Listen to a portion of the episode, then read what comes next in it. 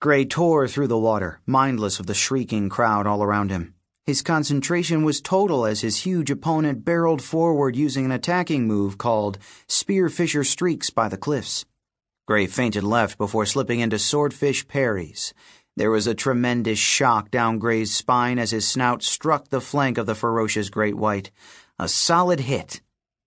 The crowd's yells and excited thrashing vibrated the water so intensely that his hearing and lateral line senses were nearly useless. But the battlefield was well lit, and that wasn't the problem.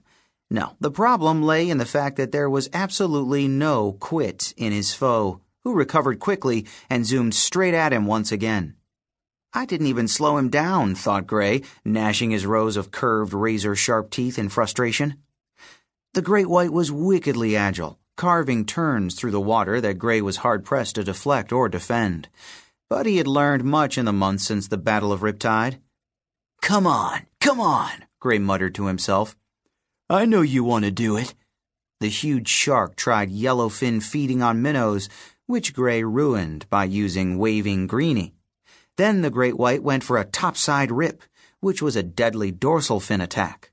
But Gray knew this was a trick, and sure enough, at the last moment, the charging shark switched into his favorite move, the one Gray had been waiting for him to attempt.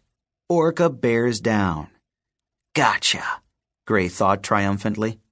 He rolled into a rising current, madly churning his tail to shift sideways just enough that the hurtling shark missed him by a fin length. Then Gray streaked after the great white and performed the very same move. There was a satisfying oof from Gray's opponent as he was driven into the seabed. With a tail waggle, he signaled surrender. The match was over. Gray had finally won. He had finally beaten King Lachlan Bula Nakafiji, and it was glorious. Yes, yes! I knew you were coming with Orca Bears down, Gray exclaimed triumphantly as Lachlan spat sand from his mouth. Went to that feeding ground once too often, eh? Oh, I'm going to be tasting the seabed for a week. Good match, though, Locke replied with an embarrassed grin. Gray flexed his pectoral fins. I don't blame you for trying. You've beaten me like twenty times with it. The crowd chanted, Gray, Gray, Gray. He waved his tail to everyone in the stadium, acknowledging the cheers. His mother, Sandy, the nurse shark, was there as were his younger brother and sister, Rip Rap and Ebby. Gray felt his heart nearly burst when he saw how proudly they looked at him. He had been shocked when he learned he wasn't technically related to them. He was a megalodon, a different sort of prehistoric shark kind that supposedly died off millions of years ago. But Sandy was the only mother Gray had ever known, and that was what mattered. In the same way, he was Rip Rap and Ebby's, oddly large, big brother. For now, Gray told them, and everyone else, that he was a rare type of reef shark. Only his closest friends knew his megalodon secret. They too were watching the action, so he swam over to them. Striker was fighting next, Gray saw. If there was fighting to be done, Striker, Gray's first in line, would be there. But the rest of his five in the line, Shell, Mari, Snork, and Barkley, preferred to hover and watch.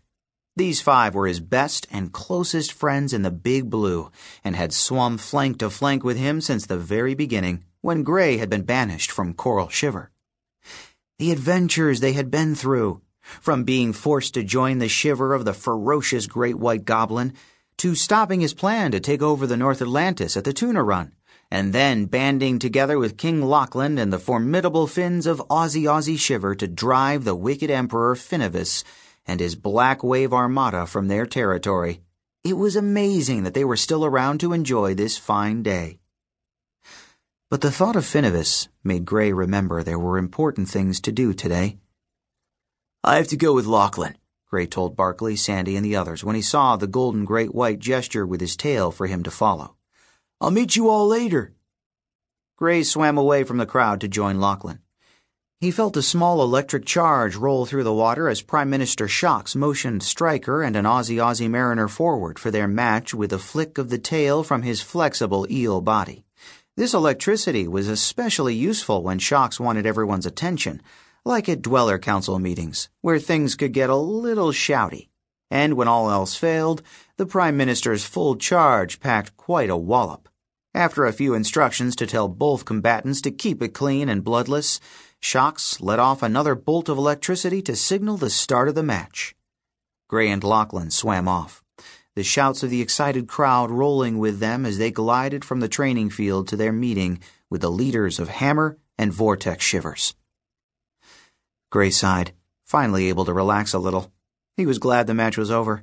He liked training, of course, but this felt more like fighting to entertain others. Something was just not right about that. Not when so much blood had been spilled in the last year. But taking back the Riptide home waters from Finnivus and his armada demanded some celebration, even if it was a few months later. And Lachlan had told Gray that he needed to prove his worth in front of the two other shivers that were here to consider joining their cause.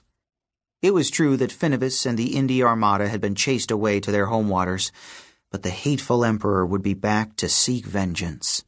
It wasn't a matter of if, but when.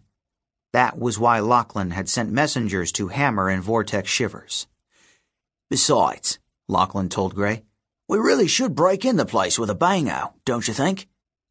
To Gray's thinking, this whole week had been one heck of a bango. After a long and often boisterous council meeting, Gray had decided to resurrect Riptide Shiver, combining his old shiver, Coral, with the line from Rogue Shiver, as well as with any friendly shark kind displaced by Finnivus and his warring.